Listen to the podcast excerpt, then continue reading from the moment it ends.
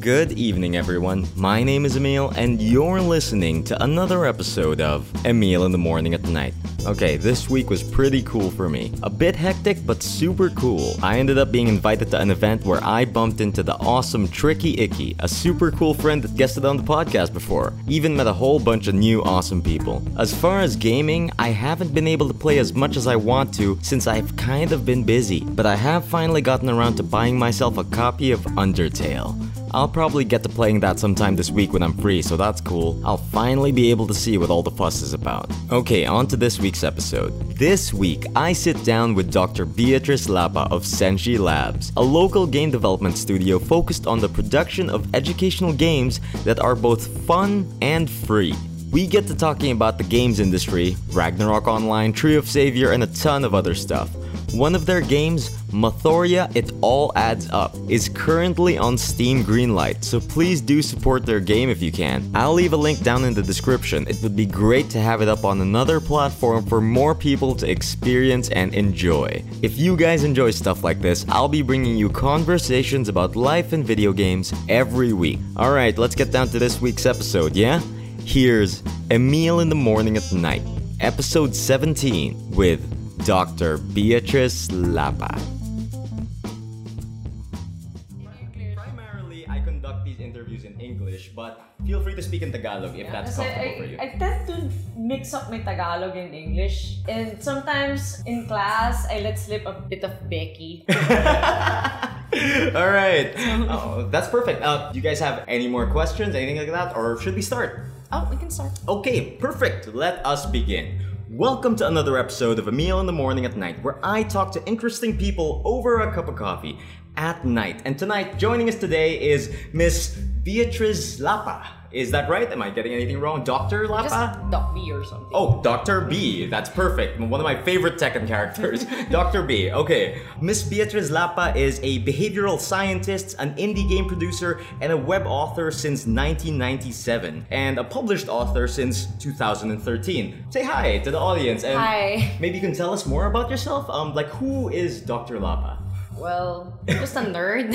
Okay. And I'm just a nerd. Uh, I like studying a lot. So if you saw my CV or my profile, you notice a lot of crazy studying stuff in there. Okay. Um, I published a book. It, I, you just mentioned it. Mm-hmm, um, Can I show it to you? Uh, yeah, sure. Um, what is that book? Um, I actually looked it up on the internet, but um, the title escapes me right now. But now that I'm looking it up, it is It's- called "Images in Play: Yeah. How Filipino Women Co-Create Empowerment in Social Games." Is that right? Yeah. Oh yeah, that's perfect. Yeah. So um, I did a bit of research on how Filipino women would play games. Okay. And I also studied a bit of the American women and the other European women uh, whom I ended up playing with, and then I saw the difference in the play style. Like, for instance, well, it's a general Filipino trait that women are no general Filipino trait, not just with women. Okay. we don't really pay for stuff We, online. we love free stuff online. That's Yeah. for sure. But the way these women play, they'd really go through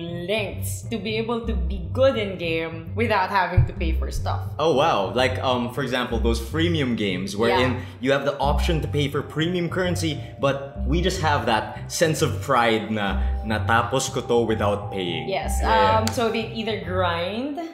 Um, they're also very. Com- that, Oh, this is sorry. actually about three casual games. At that time, Facebook was very popular. Mm-hmm. So these are three Facebook games. And then I noticed that uh, they were really cutthroat. I thought hardcore gamers were like AAA gamers, the people Mm-hmm. who played Counter Strike or Dota. Or no, I've seen these women play like hardcore gamers on casual games okay. um, like with yeah, yeah, yeah. spreadsheets and then this girl is wow. about to beat me i have to get this position Oh It's man. like- Mostly I do spreadsheets in like World of Warcraft or stuff like that to maximize my DPS. But actually, now that you mention that, my girlfriend, Mm-hmm. right now she's playing this casual game called Neko Atsume. i think i've heard of that with the cat Yeah, with the cats and everything, where it's just a casual game where you lay out stuff in your yard to attract cats. Yes, yes, but, I've seen But the that. other night, she linked me a spreadsheet that calculates the amount income you get depending on the cat toy and the cat that visits your yard. And it's like a Exactly. serious spreadsheet, yeah yeah. exactly i was like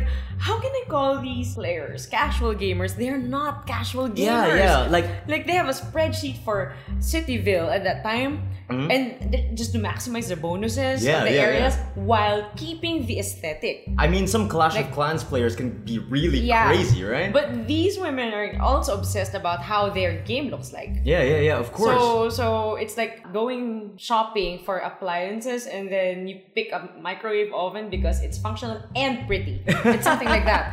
Okay. So I'm like, okay, so this is how they play. They're cutthroat in gaming and they also have spreadsheets. So it's I can't call them casual gamers. That's so very I, I interesting. wrote about them because they're yeah, at the time before I entered Anino Games, uh, that was back in 2011. I was never a casual gamer. okay. Because the first company I got into was uh, the first gaming company I got into was Level Up. Level Oh, Up is man, known yeah. for Ragnarok Online. Ragnarok Online was a gigantic part of my Uh, yeah, life. Mhm. and RF Online. Yes, so that these one are too. yeah, these are definitely not casual gamers. So Of when course. I got into Anino Games and they were making casual games, I was like, oh, it's for those old women.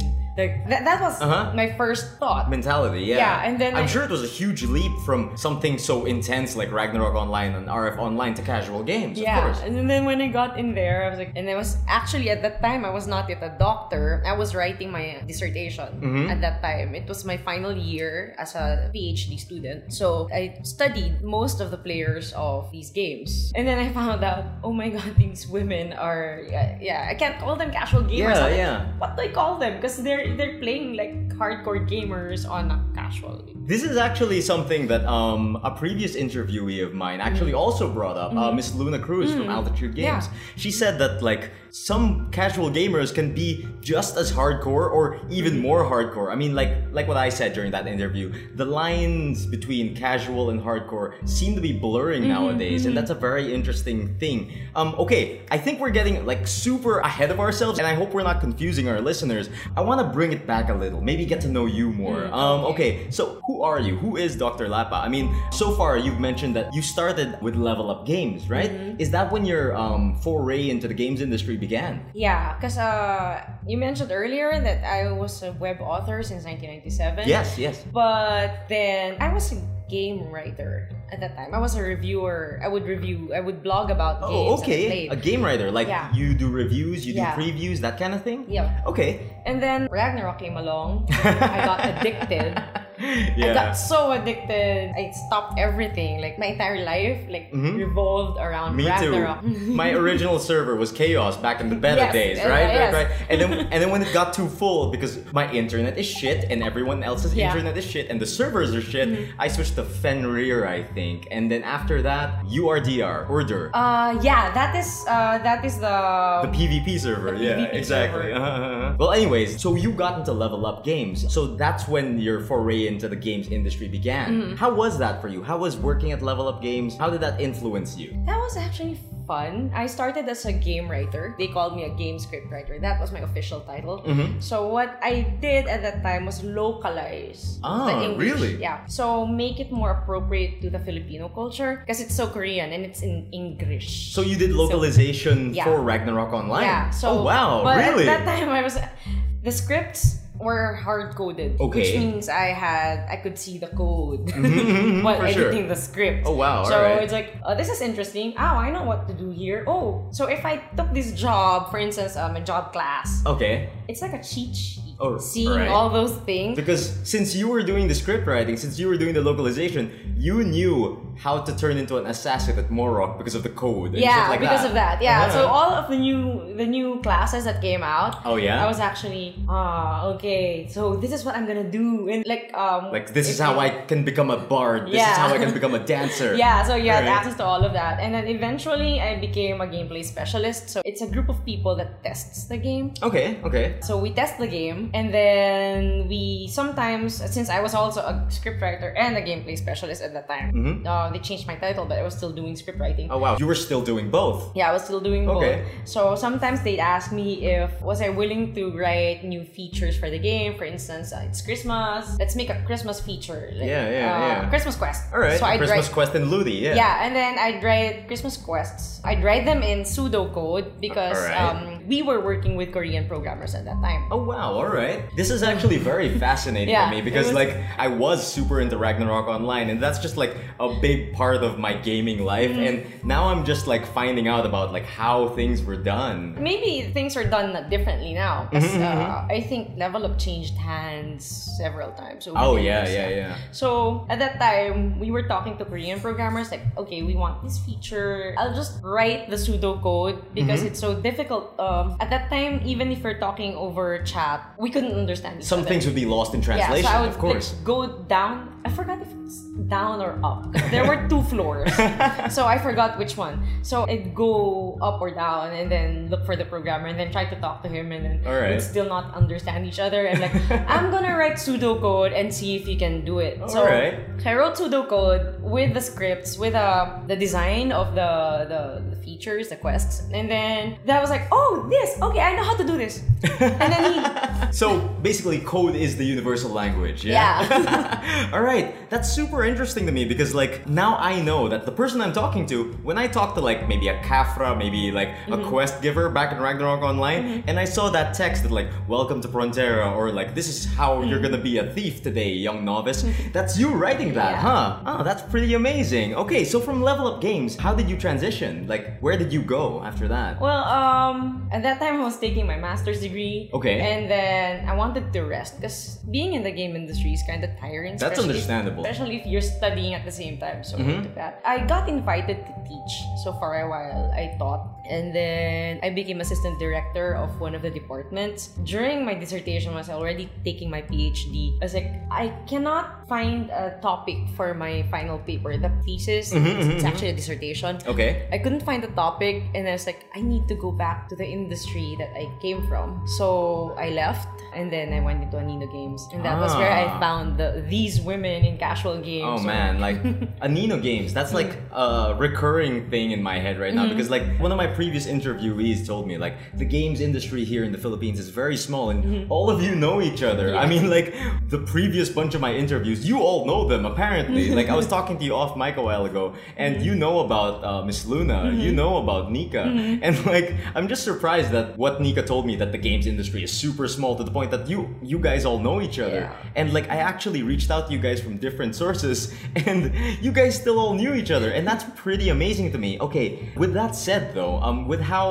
like tight knit the community here is, with how like close everyone here, everyone knows each other, that kind of thing. What's your view on the games industry here nowadays? Right now, we're like, uh, I usually describe it, it's like we're one huge BPO right now. Okay, okay. What I mean by that is, because it's business process outsourcing, right? so Mm-hmm. of course. if, if your company needs an accountant, you hire an accountant from an accounting firm or something course, like that. uh-huh. So it's the same thing with here. What I saw when I was in Anino, it's we had clients, we make games for them, Okay. and then another entity publishes those games. And then now I'm seeing a boom in the indie games industry. So that's a different thing altogether. Yeah, of course. Nowadays, we're making that shift from the AAA titles to the Mm-hmm. indie market because with the rise of games such as like Shovel Knight Mm-hmm. or like um, other games like Undertale, which are super amazing games, a lot of attention is being shifted to the indie type games. Yeah, because Uh-huh. uh, especially with uh, have you heard of Barry Silvestre? He he Barry Silvestre. Yeah, hmm, no. he was actually the first to get into Steam Greenlight. really if- here locally. Yeah. from Okay. The Philippines. Oh, that's if pretty I interesting. Hmm. remember correctly, yeah, he was the first Filipino to get greenlighted with pretentious game. Pretentious. Oh shit! Uh, I know that. Yeah. Yeah, that, that, that Uh-huh. was the game that Pretentious game. Yeah. I didn't even know that was local. that was local. I had no idea that game came from the Philippines, and there was such a buzz around it. Yeah. Yeah. That's pretty So, amazing. yeah. So with this like shift in the indie scene and everything like that, with that said, let's get to talking about how I got to know you guys. I mean, actually, um, I got to know you guys through Senshi Labs. Um, could you tell us about Senshi Labs? Well, it's like we have a mission, and what the main mission is to provide free Huh? games, but the free games have to be educational. Educational. That Yeah. is the interesting spin I saw you guys take on it. Like your profile says, uh, Senshi Labs is an edutainment studio that develops free but fun educational games. That's my first experience of like talking to or hearing about a game studio here locally that focuses on educational games. And to me, that's a very interesting idea because like all of us grew up with edutainment style games. Like we had stuff like Mario teaches typing and Carmen San Diego. yeah, Carmen, like I love Carmen San Diego. Yeah. Where in the world is Carmen? Like I'm gonna stop singing on the podcast, but yeah, I love those types of games before. But like this is my first time actually talking to a studio that actually creates these games. Mm. So what made you guys choose that route for your game studio? Well, uh, for me personally, uh, when I was working overtime, which happens a lot in the industry, there came a point when I was like, sometimes we'd be on call, and then it'll be like in the morning or like super super early. Sometimes um, I'd be answering client calls at twelve midnight. and Oh man, you know, an email at 4 a.m. or at 8 a.m. again. It's like, Oh. we're doing this for entertainment. I could understand the overworking Mhm. if I'm on call. I could understand it if I were a doctor, of, Uh-huh. a medical doctor. of course. So if I were a medical doctor, you'd be saving lives. So if you're on call, that makes it worthwhile to be on That's call. completely understandable if there is a life on the line and people call you at 2 a.m. Yeah. But Exactly. But when you're doing these things for the entertainment of other people, Uh huh. it, it's fun, really. Yeah, like, totally. The work is fun. But after a while, you question, you ask yourself, is it worth it? And then sometimes uh, not everyone appreciates what you do. Of course. And yeah, then yeah. sometimes you've done all that you can and it's still not enough. And it's all for entertainment. I mean, like, we're living in the age of the internet, Yeah. and a lot of the times you're gonna be coming across a lot of salt online, a lot of Yeah. Mm-hmm. vitriol, you know what I mean? I mean, the comment section is a toxic cesspool of Yeah. like negative comments against somebody's life's work. Yeah. Mm-hmm. And that just hurts sometimes, and Yeah. you ask yourself, is this worth doing? Yeah. Not only that, a lot of developers, I'm sure not just me, Okay. Uh, when I was still in level up, my mom hated the fact that I was working for a game development company. really? Game Why is publishing that? Company. Okay.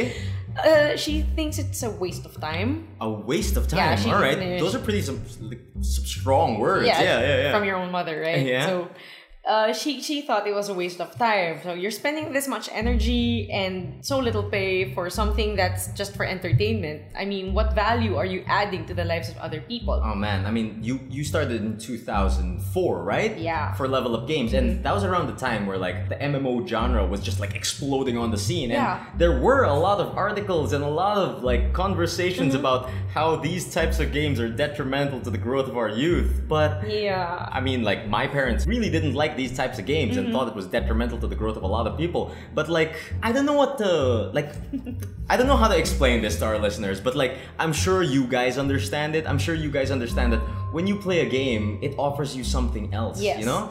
Uh, I can't explain the psychological aspects of it. Like, Uh-huh. Mm-hmm. uh, like it's art.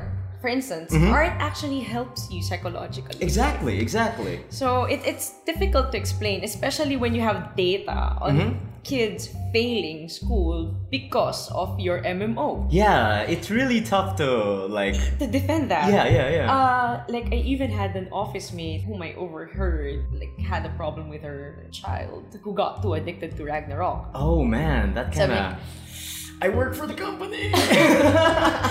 exactly. So like the sacrifices that you have to make in order to like it clashes with your values, you sacrifice your family or whatever. Oh man, we're So getting that's- really in depth here, and like, Yeah. Hmm. I like that we're talking about this because most of the time in the gaming communities, in like these sort of spaces, we'll be faced with problems like this, Hmm. and we don't want to talk about it. Mm-hmm. When somebody brings up something like that, uh, like some sort of politician campaigning against video games, or like some article saying that video games lead to dropouts, or anything like that, Hmm. usually the response from gamers is that no let's not talk about this no let's ignore this it's it's not within the sphere of our interest it's not within the growth of our industry to be talking about this but it's my opinion that it's something we need to talk about Yes. i mean we're well past that Mm-hmm. era of like video game addiction Mm-hmm. um, hysteria video game addiction hysteria and we're past that but I think it's those types of topics that deserve to be talked about because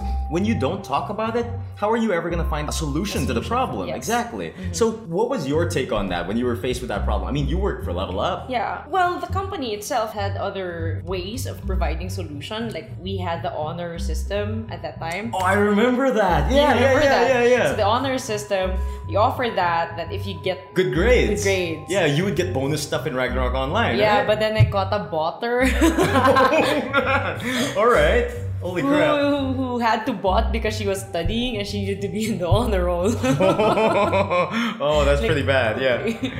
Oh man. Now botting's not so bad, I guess. 'cause, uh, like in other depends, games yeah. like World of Warcraft and stuff like that, I vehemently like campaign against botting because you're ruining the immersion experience. Mm-hmm. Yeah. But when it came to Ragnarok, I know like I shouldn't be saying this like you were from Level Up, you yeah, worked on you- this you game. Mm-hmm. Can, at the time that we were there in 2004 to 2005, botting was banned. It was bad. Of course, of course. Because we were gamers who thought that it imbalances the system. yeah, exactly, exactly. So the thing is, when we catch botters, Yeah. like- and then they grow in number, and then we were overwhelmed. It's Yeah, too exactly. much. I think when I left, they already allowed the botters. I'm not sure. really? Maybe it's just so many of them. Gonna make a quick confession here. I actually tried it out for a bit. Yeah. How Plotting was on it? Ragnarok Online. And like, it's not fun. Mm-hmm. Because like, my main thing with Ragnarok Online was the social interaction. Mm-hmm. Like, being able to interact with my guildmates, being able to go on great adventures with my friends and stuff like that. And botting just kinda took away from that. Yeah. I mean, like, Mm-hmm. what's the point in adventuring if you're not gonna be experiencing the adventure? But it also came to the point that the way Ragnarok Online was designed, Mm-hmm. um, those last two levels, those last three levels, those were just like, oh my god, Yeah, like and it then just. if you die, it's one percent. Oh my god, yeah, I, I forgot about that. Yeah, right. it's- Like when you die, minus 1% EXP, Yes, mine. and when you're at like level 98, that can mean a week of gameplay. Mm-hmm. Yeah. Uh-huh. Like, oh my god. So, like, that sort of justified botting in a tiny way, Mm-hmm. but for me, the main draw of an MMORPG really is the social interaction Mm-hmm. because I'm big on MMORPGs. I used to play World of Warcraft, not anymore because that was, that was taking over my life. Yes. Uh, but mostly nowadays I play Guild Wars 2 and other stuff like Tree of Savior. Yeah. Like we were here a while ago. Like when I walked in, we started talking about Tree of Savior. yeah, uh, I, I have a closed beta account. Yeah, so- me too, me too, me too. I Like- just try not to get too attached because you know it's gonna get wiped by open. beta. Yeah, exactly. I mean, like, I was playing and I'm like, I'm not gonna go past level 20 because I will get too attached. Mumurahin ko sarili ko for Mm. leveling up that character so much. Yeah. Mm-hmm. Well, anyways, now that we're talking about more recent games, stuff like that, now that we're talking about Tree of Savior, I mean, like, that's very related to what you were doing because Ragnarok Online, right? And Mm-hmm. Yeah. Tree of Savior is the spiritual successor to Successor. Ragnarok Online. How do you feel about that game? I love it. I just hated the linearity. Oh, yeah? I didn't get far enough to feel that. Please tell us about it, yeah. What happened was I did something stupid. So Okay. I was I wanted to slot my gem to my I wanted to attach the gem to my weapon. Okay. I ended up that weapon got eaten by the gem. Wait, what? Okay. The gem actually experience. Oh, it so feeds on so stuff. instead of you actually sticking the gem inside the weapon, the gem ate the weapon. The gem ate the weapon. okay, that's that's a weird system. It's not, it's not even like I, I lost my weapon because I tried to upgrade to level plus 8. no, it's not. it just accidentally ate your weapon yeah, it when just you were ate my trying to stick it weapon. into It's the slot. Not, I mean, up- upgrade accidents are not accidents. It's more of a chance thing if you Yeah. upgrade to a Uh-huh, higher uh-huh. level. Yeah, I mean, back in Ragnarok Online, Yeah. trying to get that It's plus the sa- nine yeah, Saka. Uh-huh. It's the same. It's the same thing for for Tree of Savior. Tree of Savior. And then what happened was I, I, I lost interest because that was my last. That's my only weapon. I'm poor. What? Alright. I'm gonna go in there and fight these tough monsters with my bare hands. Oh, okay, man. I'm just gonna level my monk. Oh, so man. Yeah, so yeah, yeah. I, I switched characters. Uh-huh. The thing with the game is that you open maps through quests. Okay. It's not like in Ragnarok Mhm. where, you just run around. yeah, if you're a swordy, you you start in Bialan, I think. yes, you start in Biala. And then if you're uh, if you're an acolyte, you start in Frontera. yes, Do I at the remember? church, right? Yeah, yeah. And then these are different places like Alberta for For merchants. for merchants. Uh-huh. So these are different places. Mhm. So you'll have different experiences with every character class. My problem with Tree of Savior is that I had to go through the same thing again. So any class you pick, you end up in the same starting You zone. start from the same area, Ah, and then you open alright. up. I mean, like back in the day, um, Ragnarok Online, we all started from different starting towns, and Mm-hmm. we actually didn't have much in a way of questing in Yeah. Mm-hmm. Ragnarok Online. You would just forge your own way, Yeah. and I think that added to the magic of the I experience. think, and, and Uh-huh. they're different. I was also studying the players at that time. I was fascinated. Some of them were hardcore gamers. Some of them were just there to chat. Yeah, of course. Like yeah. we'd be in Flower Lady and we'd be there chatting for four hours. yeah, like my guild had a specific spot at Frontera just to sit down and chat. yeah. There, there. Uh-huh. And then sometimes we'd go on a siege if I don't feel like, you know, I don't have the bloodlust. of course. Because uh, I I think I stopped going to sieges because um, I noticed that my mouth would go off like. you, you can curse here. Come on, fully explicit podcast. yeah, I know, but I'm back now. Yeah, yeah, yeah, yeah, It- yeah. it- it- that is really. It's like it's like road raging. Basically like- detrimental to your blood pressure. Yeah. so I stopped doing that and then started collecting cakes in Luti. I noticed some people also just collect stuff. Yeah, yeah, And then I'd yeah. ask them, "What's that for?" No, I just really like these items. and Yeah, I mean, just like collect them. everyone had 250 dokebi horns with Yeah, them. yeah, yeah, yeah, yeah. yeah. That that urban legend that Yeah. dokebi horns will make you get better loot, right? Yeah, so a lot of people were doing different things inside the game. So Mm-hmm. you could be a casual gamer. Some of them just look for hookups in game. I mean, like everyone had a different way of playing this game. yes. Mhm. Um, with Dream of Savior, I find it too linear. Yeah, Like, yeah. oh my god, I did this quest three days ago. I mean, I immediately kind of felt it with how the maps were structured in a way that I didn't feel like I had the full range of exploration that I did have during Ragnarok Online, right? Mm-hmm. Yeah. Uh, I mean, I haven't gotten too far into the game yet, so I can't really make a proper assumption yet, but I'm sure Yeah. you've experienced only it. for that. But I like the class system. Yeah, the class system looks really fun as shit. I love the Mm-hmm. class Uh-huh. system. There's like, a ton of options, yeah. you could be like, I started with a swordsman, and then I realized I could also go back to being a swordsman. I already shifted to another class Okay. after 15 class levels, and then I wanted to upgrade the other skills, but I couldn't touch them unless I'm a swordsman. Unless you go back to being a swordsman. yeah, Yeah, so yeah, I yeah. went back. So every 15 levels, you can change classes, Mm-hmm. and then you can change a maximum of three times Okay. for okay. for Mm-hmm. the class for that class only.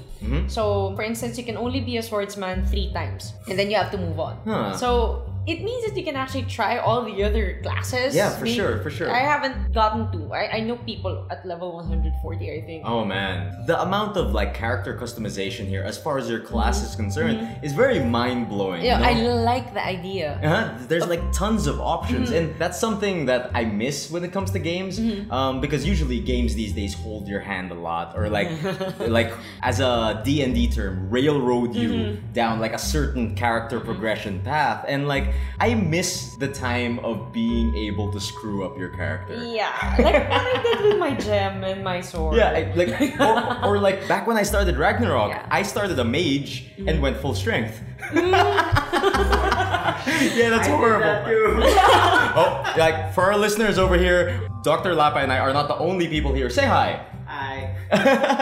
This is Dial. Dial is from Team Anemone, from the team that made Anemone, our second Android game. oh, okay, okay, that's perfect. Um, now that we're talking about that, actually, now that we're talking about your games and like, I think we've like gone into the rabbit hole of Ragnarok Online, and our listeners are listening to us babble on. Let's try to get to know a bit more about like Senshi. You know, I went to your website, and you guys have released a number of games on PC and on Android. Like, for example, um, you guys released Prologue, a Guardian story, back in May 2014, Mm-hmm. and Mathoria, it all adds up, in December 2014, and Adarna, Book One, Song of Pisces, Zenaya, and the game you just mentioned a while ago, Anemone. Yeah, Anemone. Yeah. Anemone, anemone. I thought it was anemone. I'm sorry. Oh yeah, it's anemone, right? Yeah. sometimes Okay, okay. it's anemone. So, so the sea um, creature. and you guys have brushstrokes uh, slated to release next year. Uh, we cancel that. Oh, really? No, it's on hold. It's on hold, on Yeah. hiatus. Okay. Yeah, because we need a team of 3D artists for that. Oh yeah, of course. I actually saw the preview art. Yeah, it's in Uh, 3D. Yeah, um, Dial is part of that. Oh, that's super Yeah, I'm uh, interesting. the lead programmer. Yeah. the only programmer.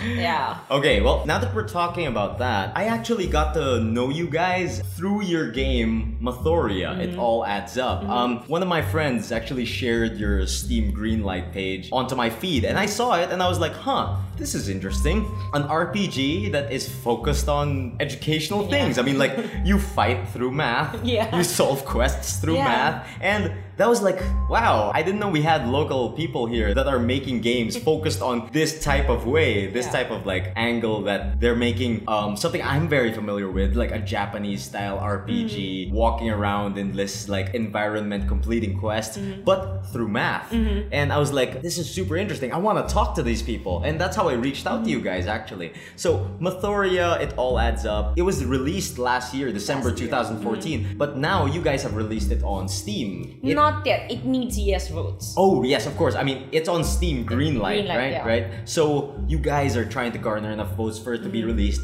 for free. Yeah, it Mm. is That's very interesting. So you guys have selected the free route for your game. Why is that? For one thing, I, I considered it a mission. Mm-hmm. Maybe to make up for the fact that in my earlier years we ruined lives. Oh, man. Um, ruined people's education. Okay, Yeah, okay. so th- that's one of those things. And um, another thing is I wanted to prove to people that we're not just entertainers. Oh man, that's that's some pretty heavy stuff you just mentioned. I mean, like you worked at Level Up, and Yeah. Mm-hmm. like Ragnarok Online contributed to the explosion of the MMO genre Mm-hmm. here, and like you just bring with yourself that kind of mentality that oh man, these games weren't as helpful as I thought they would be, and is that why you're doing something like Well, this? no, I think Ragnarok Online helped me with my analytical skills. I mean, like I mean, for I, I think games in general, you don't need to be educational. They actually teach you things. Mm-hmm. Yeah, I mean, like, one of my big things is actually back when I was a kid. Like, I've told this story a whole bunch of times on this podcast before, but like, for your benefit, I'm gonna tell it again. Like, back when I was a kid, I was playing Final Fantasy VII, and basically, I was just really into it. I was just in it for the story, in it for stuff like that. And upon holding the two shoulder buttons during a battle, I figured out that my characters could run away. Mm-hmm. And I was like, oh shit, I can just run away. I don't have to fight this stupid battle. I can just continue the story because that's what I was interested Mm-hmm. in. So I ran away from every battle, and then eventually I get to Mm-hmm, Nibelheim, which is very far into the game. I was surprised myself that I got that far running away Uh-huh. running from away. every battle. oh Yeah my god. Uh-huh. uh, and like I get there, and there's this monster called the Materia Keeper, right? Mm-hmm. And basically, the Materia Keeper wipes the floor with me. He's Because completely. he just ran away. Yeah, he and- and completely did slaughtered me. It was the first time I couldn't get around it through just like figuring out the strategy Mm-hmm. or figuring out his weakness, because that's how I would get past everything. And I came to the realization as a kid that I was like, oh shit, Emil, you can't run away from your battles. They make you stronger. Yeah. And that's something a game taught me through its mechanics. Yeah. And like with Ragnarok, Ragnarok taught me basic math skills, basic business sense with my merchant. Yeah. Like selling red potions at 41 zenny was the complete break even. You'd make one zenny per, right? Yeah, yeah. That's pretty And then- amazing. Stuff and like if that. Mm-hmm, you sell more, like thousands of it, there's a lot of money to make there. yeah, I mean, like games can teach you so much. They can teach you so much. I think a lot of us have very good strategy skills because of being exposed to hardcore games or Mm-hmm. even casual games. After I've seen a math major use her major to get good at Candy Crush. oh man, yeah. I mean, like that is for sure a, a mathematical algorithm. Yeah, I know. So like we also have tangential learning. Mm-hmm. Um, like for instance, if you like Assassin's Creed and then you realize that it's been happening in history, it happened. It's it's sort of a fictional depiction of something History. that happened In before. history, yeah, exactly. And then you end up studying it because of the game. So basically, because you played Assassin's Creed, you're now Yes. Mm-hmm. interested in what George Washington did like a whole bunch of years ago. Yeah. Yeah. And then uh, I haven't played any Assassin's Creed I games. played um I played I don't know if George Washington is in there. Yeah, exactly. So- he is. He is. Okay. Thank you for the uh, confirmation. Yeah, and then uh, I remember I played uh Jean d'Arc. John the Ark. Yeah, yeah, yeah. I know that game. Uh-huh. I loved it. I love that game. And there's, of course, there's a talking frog. And then there's, a- like, I'm sure there's no talking frog in history. So, Uh-huh. So you look it up. so I looked it up. Was there a Well- talking frog in history? no, of course, that not that part. But and then uh, they changed a bit of the story, but course. it's obviously for for Artistic license. yeah. Uh-huh. But the, the fact that I looked up Jean d'Arc just to check her history. Just that fact. Yeah. Games inspire a sort of learning. Yes. But um, I went through this route because you need to be a certain age to play a game, Exactly. Yeah, yeah, yeah. especially the ones that we like playing. I mean, like back when I was younger, I played Final Fantasy Tactics, and everything flew over my head. Yeah. Mm-hmm. I didn't understand any of the politics. I didn't understand anything. Like, I didn't even know you could change jobs. I was that much of a dumbass. No, Yeah. but you were a kid. Yeah, I was a kid, of yeah, course. so it's okay. Uh, You have to be a certain age. Uh-huh. So with Mathoria, we wanted a younger demographic. The ones who are not allowed to play those uh, games. Mature like, games. Yeah. like Assassin's Creed. Because tangential learning happens later. mm-hmm. For but sure. for earlier games, like I, I remember growing up on um, Chem Lab, there's this uh, an old game where I blew up things by mixing the wrong chemicals together. Oh, man, So yeah. at least it's in a video game and not Okay. in an actual lab. I mean, like I grew up with stuff like um, Mario teaches typing. Yeah. And that stuff was great. Yeah, and then um, I remember Carmen San Diego, of Oh, course. yeah, I love For- Carmen for San ge- Diego. Uh-huh. Geography and history, and then I noticed that okay, the math game sort of bore me. The- Okay. because okay, I just solved this problem and there's nothing, no story. in So it. remembering those games just like resonated with you, Yeah, and then I was like, like, you, you you maybe- zoned into the math. Yeah, maybe um, it's more of a proposal of a thesis group that I had. before. Really? I was handling a thesis group. They chose me as their advisor, and then they had this proposal, Mathoria, and I thought. That game, I want to make that. Exactly, So huh. I- I want to make that game because we want something that will help people with math. Because all of us, like, well, at least me, Uh-huh. I, I wasn't that inclined with learning math. Yeah, that's pretty interesting because you mentioned a while ago like stuff like Carmen San Diego and Mm-hmm. other stuff like that. That chemistry game you mentioned. I mean, those lend themselves to a very interesting environment. Mm-hmm. I mean, Carmen San Diego pa lang eh. I mean, you're going to be visiting different locales and things Yeah. Mm-hmm. like that and learning and it's very conducive to the game environment. But math, it's kind of hard to slot in. And Yeah. I'm like, oh, the math games that my friends would recommend. Try this math game. It's fun. it's Ah, not. it's not fun. It's not. It's full of numbers. Mm. Oh, There's okay, no- okay. So basically, your forward drive with this game is somehow make math fun and Yeah. interesting. Okay. So when they proposed the game, I was like, that, "That's a good idea. I, Uh-huh. I, I want this game. I want to make this game. Let's make this game." The problem there was when we were making it, the team was composed of four programmers, no Mm. artists. oh, At yeah, that time. that's a problem. So they were using Unity. The art was like, um, I could probably show you the old uh, art, but it, it's really it looks like an uglier version of South Park. I actually saw it. I looked it up. Yeah, yeah, yeah. I'm sorry, Steven. Steven did the art. I'm sorry, Steven. Oh, man. you know your art.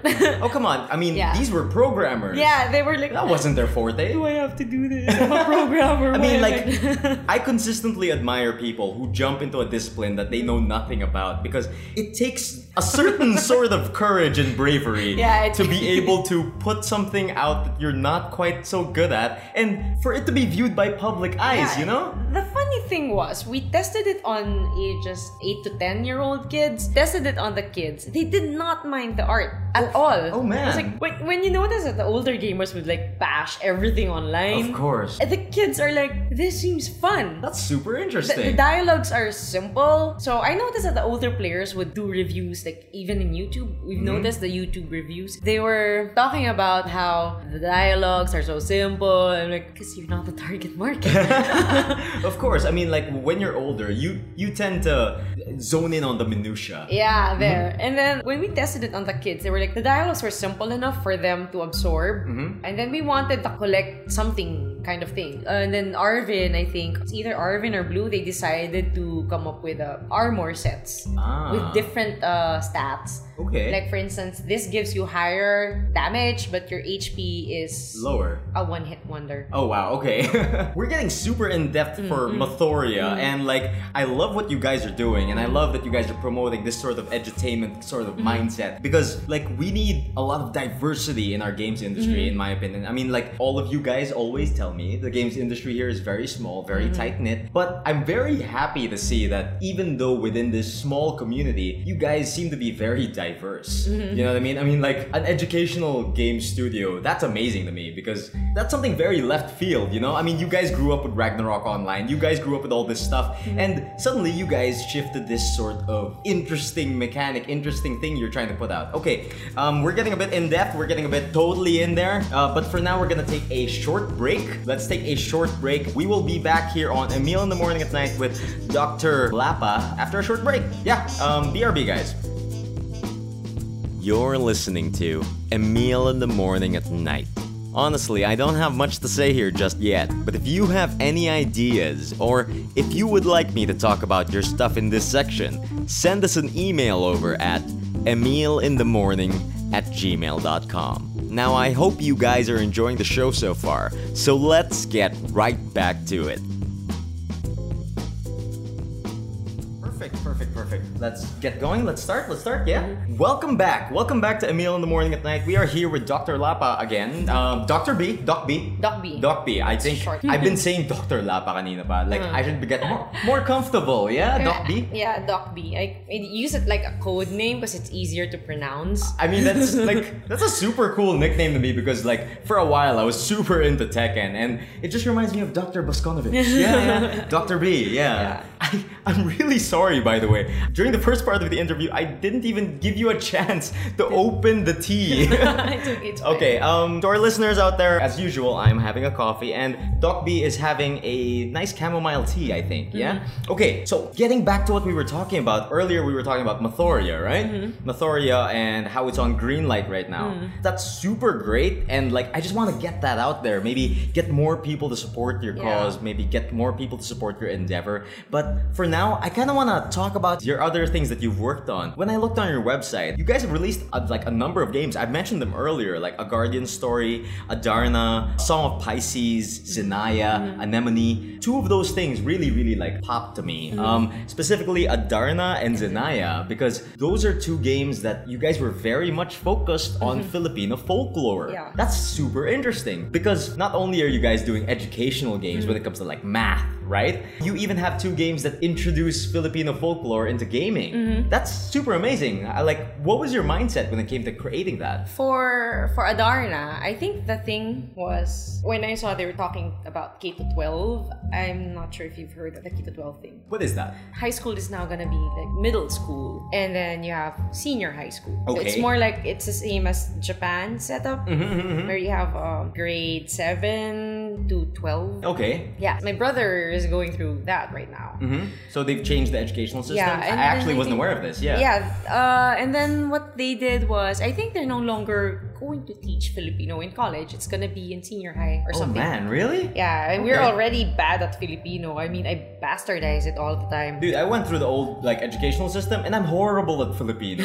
Yeah. So what more now, I'm like, right? I can't even Oh, yeah, speak same a with word me. of. I can't even speak in straight Tagalog without like uh, mixing it up with English or Becky or uh, all of that. Me too. I've I have lost more jobs not being able to speak in Tagalog properly. Yeah. Yeah. so I'm like, let's challenge ourselves with Adarna. Let's remake Adarna. Uh, no, reimagine. That's okay. the word so we wanted. as far as um the listeners who might not be familiar, Adarna is that old story. The Ibong Adarna. Ibong story. Adarna, Yeah. exactly. We wanted to make a game in Filipino. That was actually very torturous. It's like, when, when- when you, when you listen to, you try to read it out loud. Uh-huh. When you read the dialogues, you read it out loud. That sounded so wrong. So we were editing, like, there were two editors. Uh huh. So that would be me and Arvin. Arvin Kabang, the producer for Mathoria. Mm-hmm. Okay. So he was the editor for Adarna because he was re- he used to be um, a school journalist for Filipino, I think. All right. So he was the one editing the, the dialogue. It's like I found out also that you're not supposed to be talking in sentences that have I.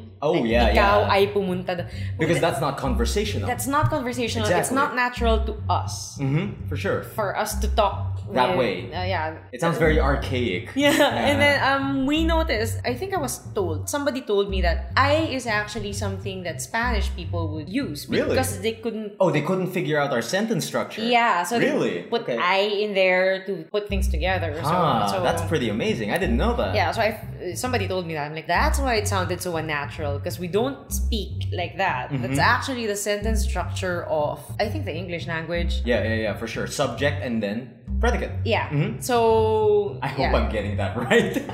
subject STVDO something. yeah, like yeah, basta, that. basta, basta. Yun. yun, yun. that, that thing, di ba? And even if ano, when I was studying for a bit Japanese, my sensei told me that Filipino is actually closer to Japanese. I mean, Japanese is closer to Filipino. The sentence structure, yeah. than Okay. English. So if you're gonna be studying the language, it's better to study it thinking in Tagalog. Okay. So so that was how we were doing Adarna. I was like, think in Tagalog, think in Tagalog. Uh, think maybe in that's Tagalog. why I was horrible when I was studying Japanese, because my brain thinks in English. Yes, it's, Huh. it's easier actually to think in Tagalog so you could grasp the language better. Mm-hmm.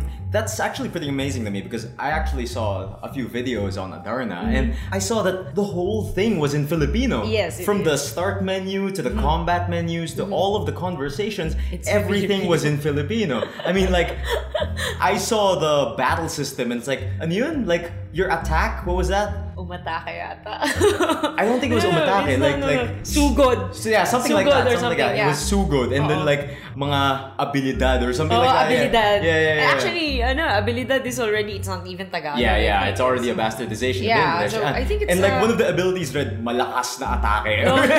it's kind of funny to me. Oh. Yeah. And like that's super interesting that you guys are trying to push that. With that in mind, though, are there any recent projects that have anything to do with like Filipino mythology, folklore? When we were talking about in the break, when I was still just me in Senchi, and you mentioned Prologue earlier, it was just me, and then uh, I hired uh, Okay. two composers and an artist.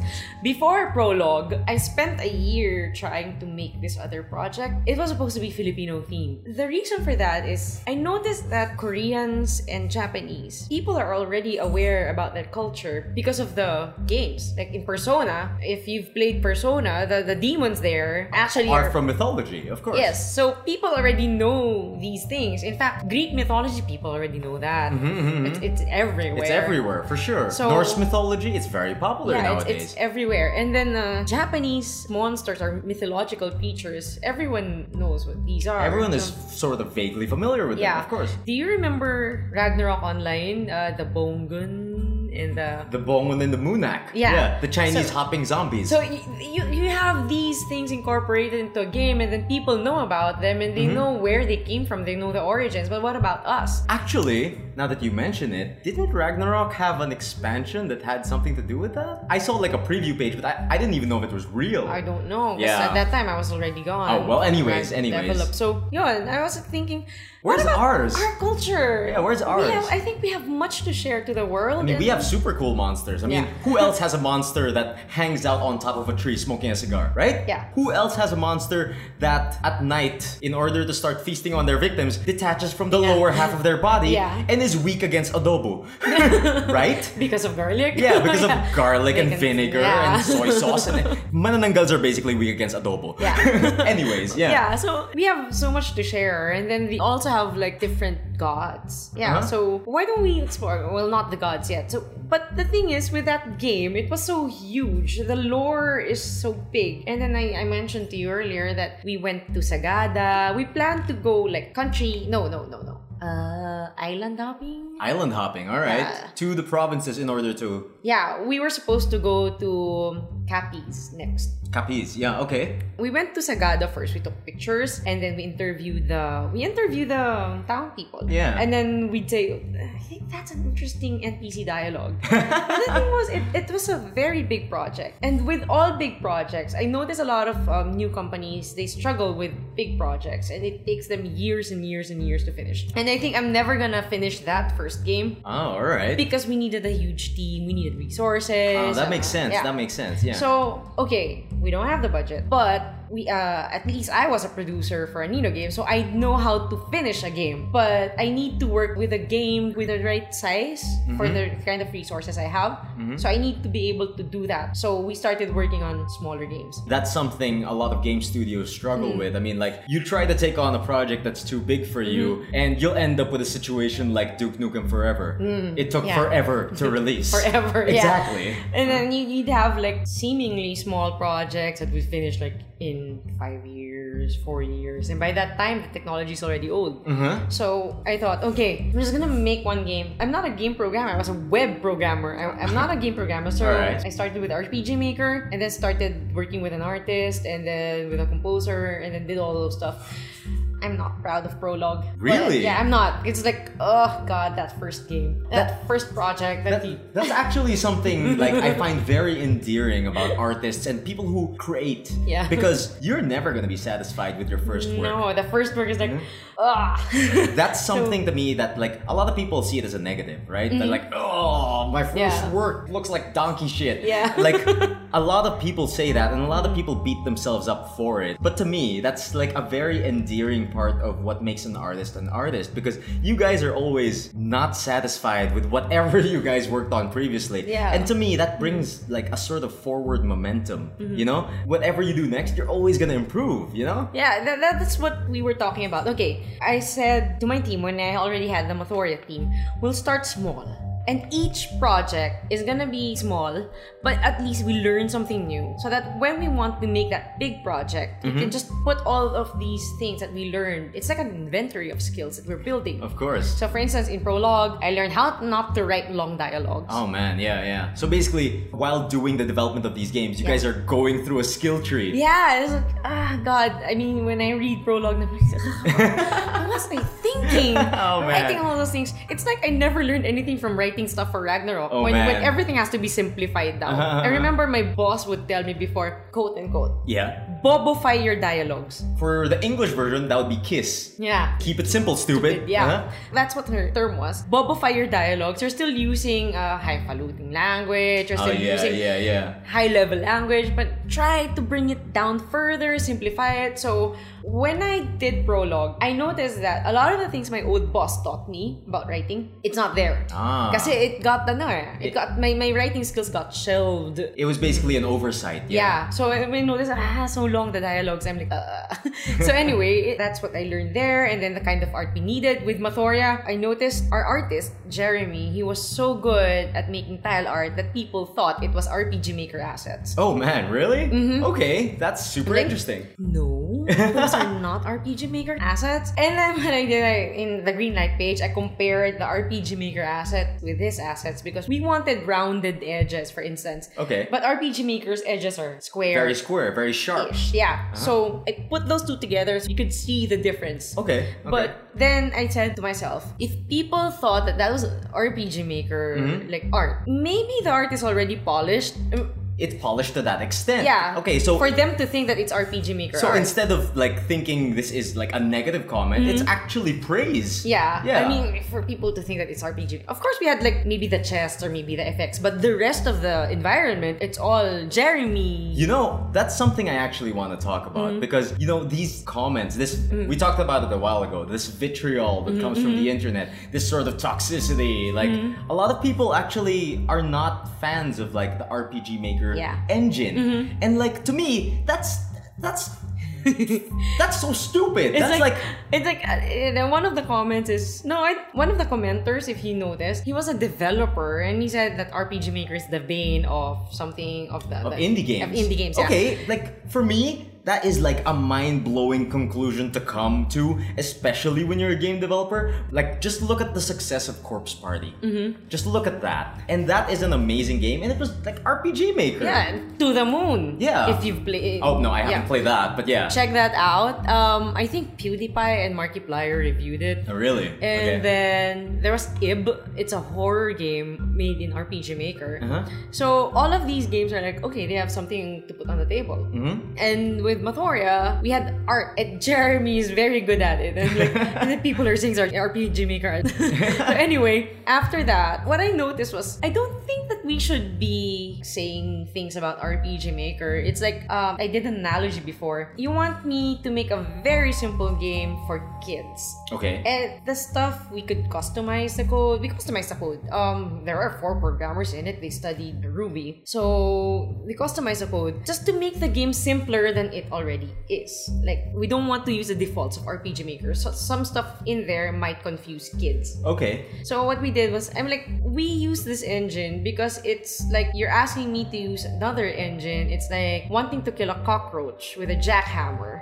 When you Okay. can actually just use slippers. So that's- basically, bring the right tools for the right job. Yes. Ah, Okay. And um, our studio is not just using RPG Maker. We also have Unity. Anemone was made with Unity. okay. So um, Zenia was made with Construct 2. Huh, okay, that's super interesting. Now that we're talking about the in depth portion of how you guys create your games, the problems you come to grips with, and things like that. I mean, right now we're talking about Zenaya, we talked about Adarna already. What else have we covered? We've covered um, your stint at Level Up Games and Yeah. everything like that. Okay, we've talked about so much, but like, I want to bring it back a little. I want to bring it back to Mathoria because, like I mentioned a while ago, that's how I heard about you guys. That's how I got to know you guys through your Mathoria Steam green light page. So, where are you guys at with that right now? I mean, like with your green light page up and running, and like you guys campaigning for the yes votes to get it all released and stuff for free, for that matter. Where are you guys at with that right now? Right now, we still need about a thousand votes more, maybe. But um, we're not discouraged because uh, I think that Steam, even though there's an age limit there, there are many young parents now with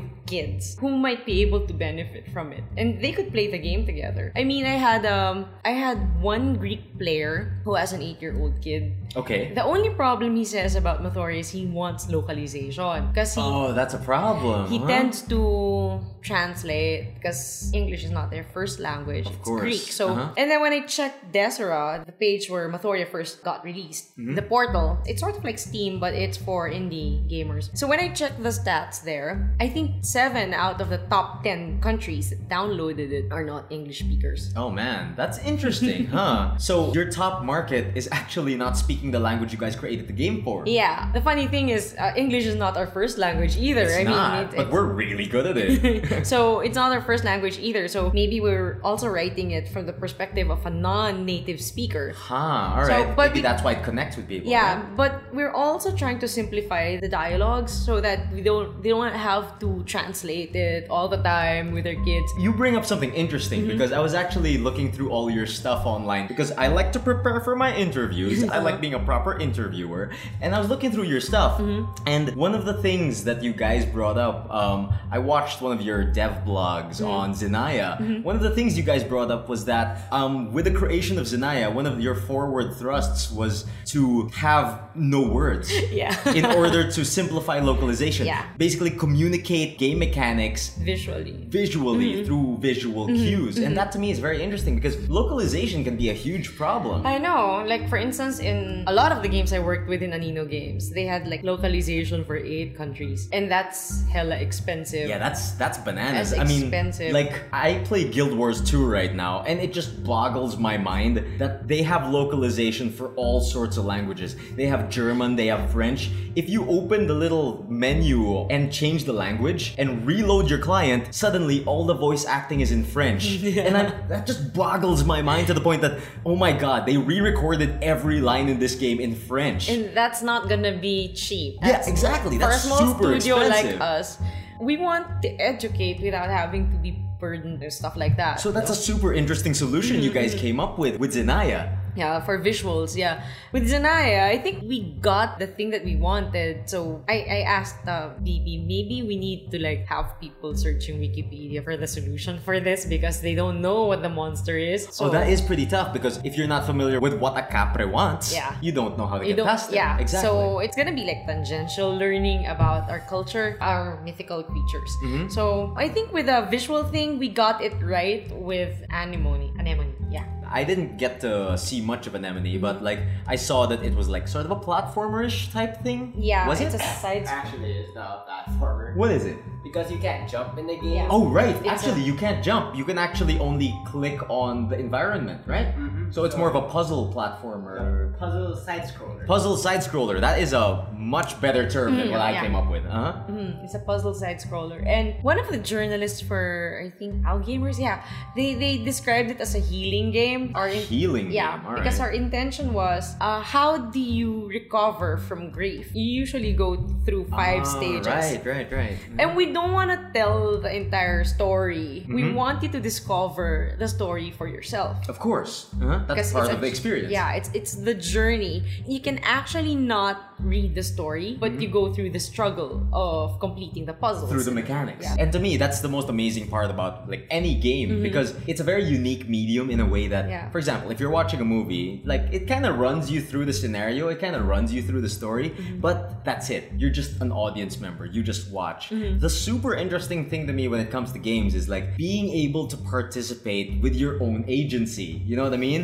Being able to like actually affect what's going on or be able to choose the path. Mm-hmm. Or in like the basest of sense, the empathy is real when you're in the game because, for example, like i- in a previous interview, we talked about this in a way that, for example, Neo in The Matrix is sort of like a blank slate-ish character, so you can relate to him, so you can put yourself in his shoes. But it's only ever gonna be at that degree. But when it comes to games, not only are you relating to the character, for example, like Link, he's a protagonist and he doesn't speak. It's very easy to put yourself in his shoes, but at the same time, you're actually controlling this character. You have that sense of agency, and that's something very unique that games can offer. Yeah. Okay, so I'm babbling on, and like I'd really love to get to talking more about Mathoria Mm-hmm. and like everything else. So far, we've covered Mathoria, Adarna, like all your other stuff. Mm-hmm. Um, but one of the things I actually want to touch on is like your other stuff, like Song of Pisces and a Guardian story. Oh yeah. You talked about it a while ago, like a Guardian story, like Yeah. how you were proud of it, and I I saw that um, Song of Pisces actually kind of reminded me of that. Because that is prologue is supposed to be the prequel of book one. Song Oh, of so Pisces. they're connected. they're connected. That's why it looked so similar to me. then. yeah. Okay, okay. Um, there's only a difference in the art style, but Song of Pisces. I already wrote the story for this ten years ago when I was in Level Up because the characters in Song of Pisces are my characters in Ragnarok. really? yeah. Oh, that makes a lot of sense to me now because the character portraits seem very reminiscent of the character designs for Ragnarok. For Ragnarok. Yeah, yeah, yeah. So I was like, even the music. yeah, yeah, yeah. Yeah. E- even the music. Even yeah. the music is like I want nostalgia. Ah, I don't want the of course. exact same music as Ragnarok Of course, Online, of course. But I want the feel that when you play it, you remember what it's like to play Ragnarok Online. Exactly. So uh-huh. that's the thing. I used RPG Maker there, but like the entire engine, it's like I changed everything in there, all the defaults, the way the database worked. I changed that. Even the the uh, the battle the battle mechanics. yeah, the battle mechanics. Because um, with Prologue, it's turn based. Yeah. Typical RPG maker. And then I saw with Song of Pisces, it's more of an active combat, It right? Mm-hmm. is. And if you see it, I was trying to go for the Ragnarok feel. Yeah, of course. Because, yeah. um, of course, it's a single player game, so you have a party. Mm-hmm. Of Because you can't course. have a party with your friends, you have a party in there Mhm, with demons. NPCs. Yeah, you just change the characters whenever it's convenient for you. But the thing about that is, I like Song of Pisces better than Prologue, but Prologue is still the one making money. oh, really? yeah. oh, that's pretty amazing, huh? Because not a lot, I just, um, parang I noticed the people who like Prologue did not like the battle system. Because it's different. It's different. It's not easy. It's yeah, Uh-huh. yeah. it's yeah. Ragnarok. Of course, you're gonna be thrown into battle, and then you're gonna be you'll have mobs trying to go after you. Uh-huh. That's how Ragnarok was. Man, that's pretty interesting. And like, Song of Pisces is actually the one you like more. Yeah. But everyone else seems to like the one you don't like. I know. I'm like, Ugh.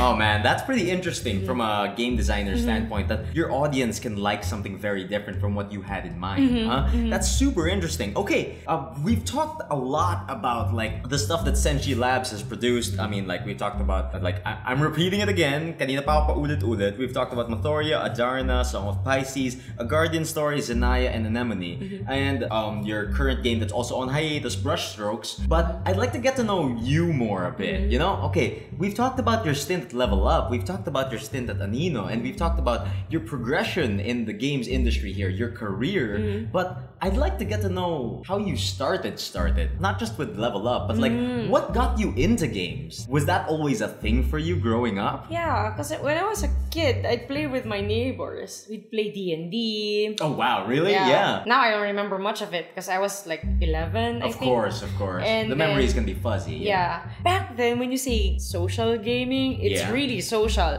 Like, we all have Nintendo consoles at home. Okay. All of us. All of the kids in the neighborhood. But then we go to each other's houses. Yeah, yeah, yeah. I had that experience of going to someone's house and like playing on their console Playing on their console. and maybe exchanging games. yeah. Uh-huh. So, for instance, we play Mega Man, and we'd like, okay, the challenge is you only use your weapon. We have an assigned weapon for each. Oh man, really? And then all the boys got all the weapons. I'm like, okay, I'm stuck with Bubble Man for, for- for Mega Man 2.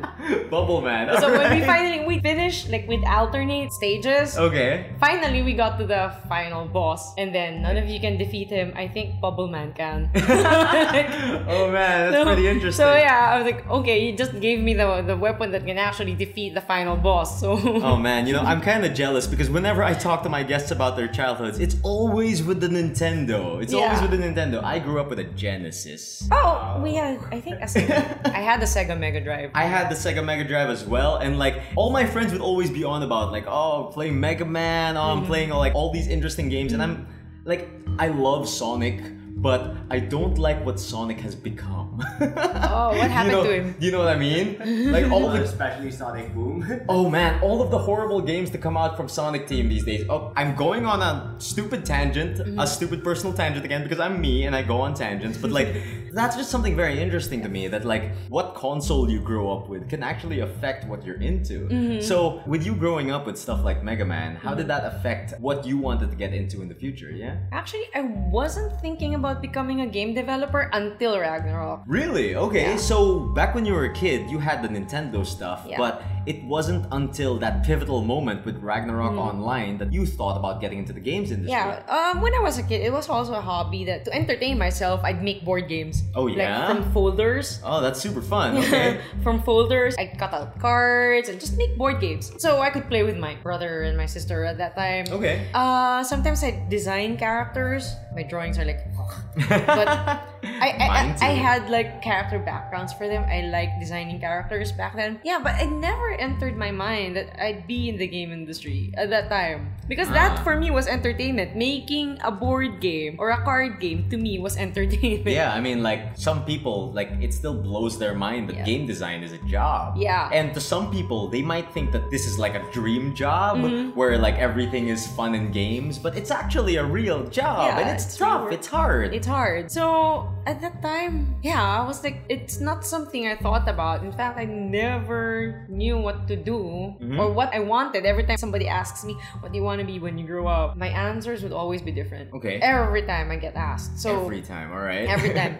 I think I was a jack of all trades growing up, so I had a lot of interests. Yeah, most of my childhood was that making games to play because, for instance, I wanted a board game. My mom wouldn't buy the Dungeons and Dragons. Of course. Okay, I'll make my own board game. So it's it's like that. That's super Mm. cool. That like I'm kind of connecting with you in a weird way because I actually made my own tabletop RPG Yeah. too. It was a game I used to play with my friends all the time. and It was massively fun. And to me, that's something very rewarding as a creator. I mean, Yeah. like creating your own game. Like you said, for you, that was a form of entertainment. Yeah, that was. You'll notice that even though you've created the rules, they actually change when you're already playing because you Of need course. to adjust a lot of the Of mechanics. Mm. course. I mean, like that's the amazing thing when it comes to analog gaming because when it comes to a digital game, you can't fix that until you release a patch. Yeah. and basically, when it comes to analog gaming, you can patch on the fly. Yeah. The fastest of hot fixes. Diba? yeah. Like, for instance, uh, even for something that's already done, like Monopoly, sometimes we even bend the rules. yeah. Like, a lot of people have house rules when it comes to Monopoly. So yeah. Mm-hmm. we bend the rules or make some new rules. And then it's the same with when you created your own game, you realize that a lot of it is broken if you haven't play tested it yet. Exactly. And then when you start testing it, when you start playing it, that's when you realize you that realize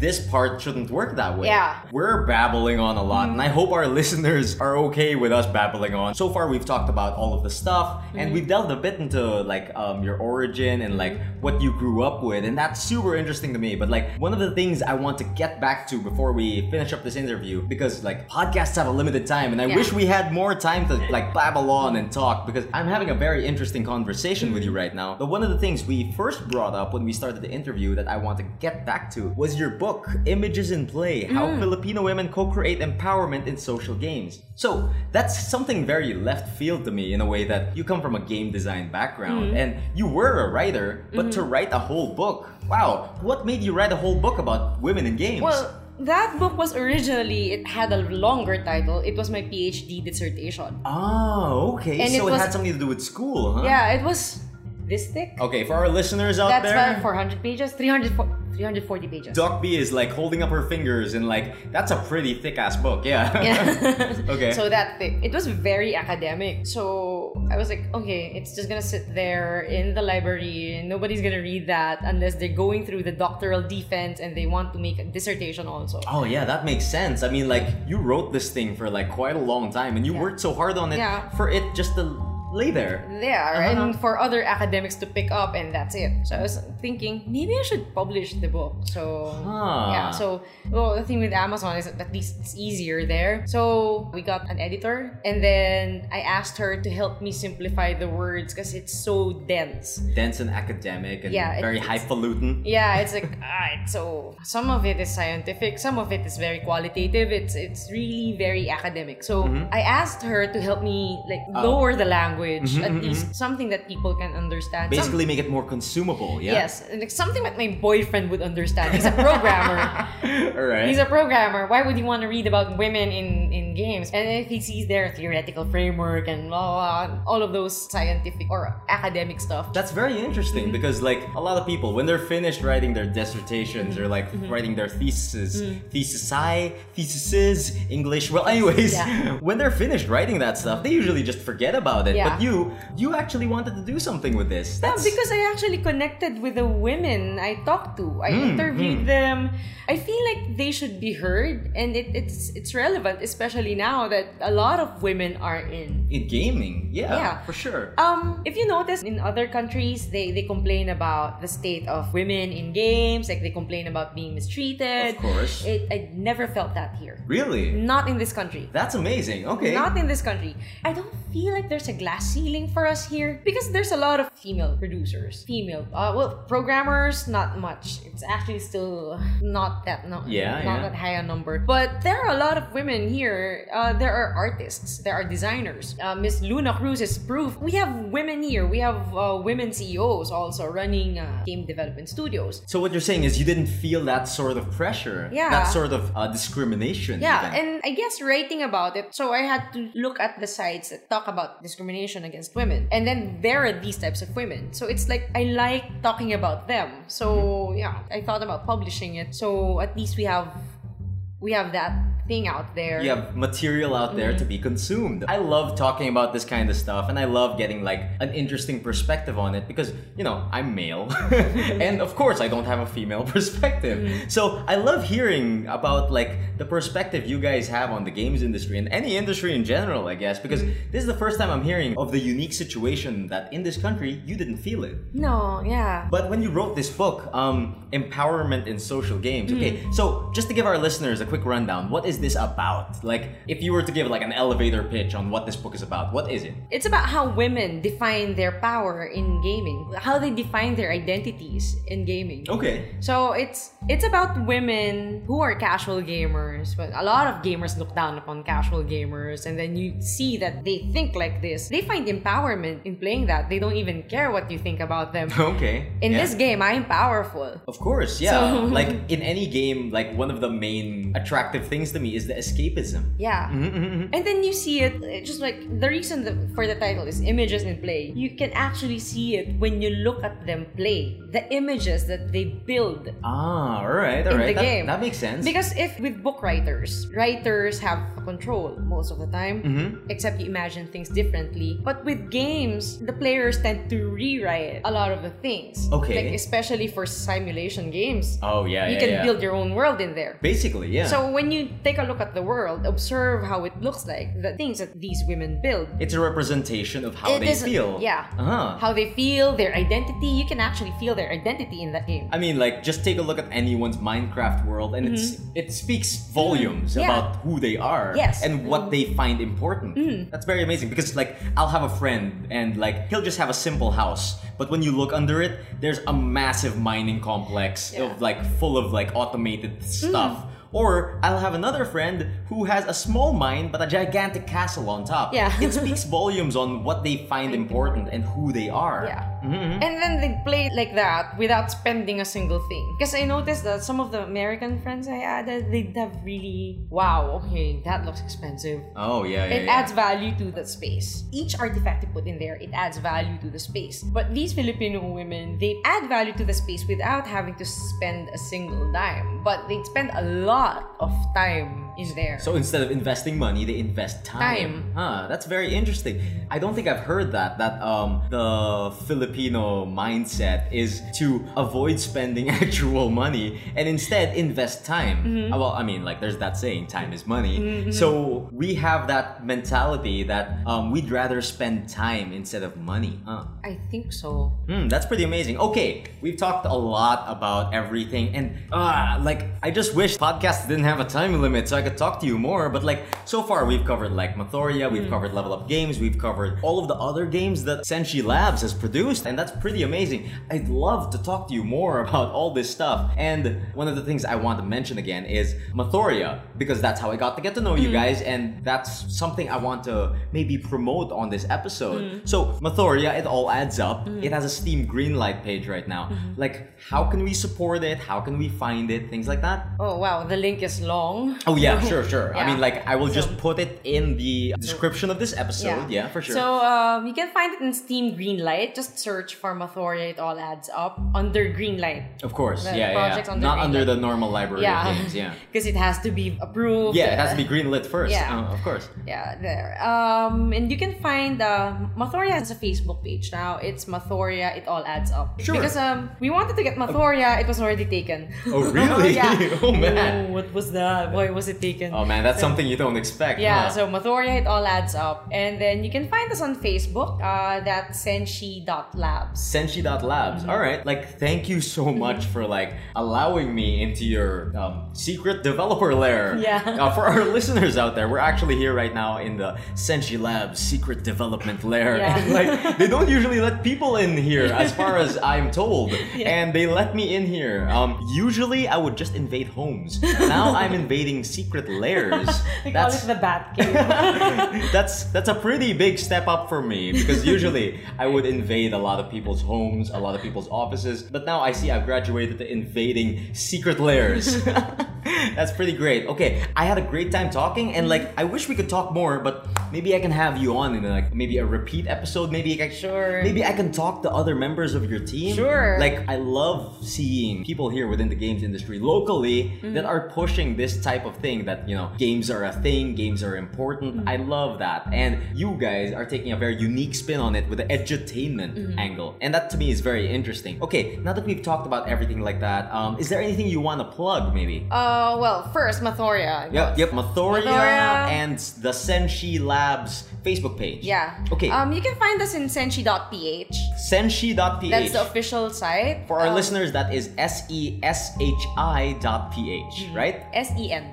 S-H-I. Mm-hmm. Dot Oh, PH. oh man, oh, I am horrible. Okay, S E N S H I dot P H. Dot Okay, PH. perfect. Okay. Yeah. Um, we're currently working on Adarna 2 and Mathoria 2, so... Adarna 2 and Mathoria 2. Math- Mathoria 2 is actually done, and we're just undergoing testing phase now. Oh, that's pretty amazing. I mean, like, we're just talking about Mathoria, and you guys have already done Mathoria 2. Yeah. Holy So, crap, yeah. okay. We finished it, I think, uh, a few months ago. So- and then it's all, it's just undergoing testing phase. When it's done, it's usually me who's doing the bug uh, fixes. Oh, okay. So uh, we're also adding a few art assets now. oh, Yeah. what about Adarna 2?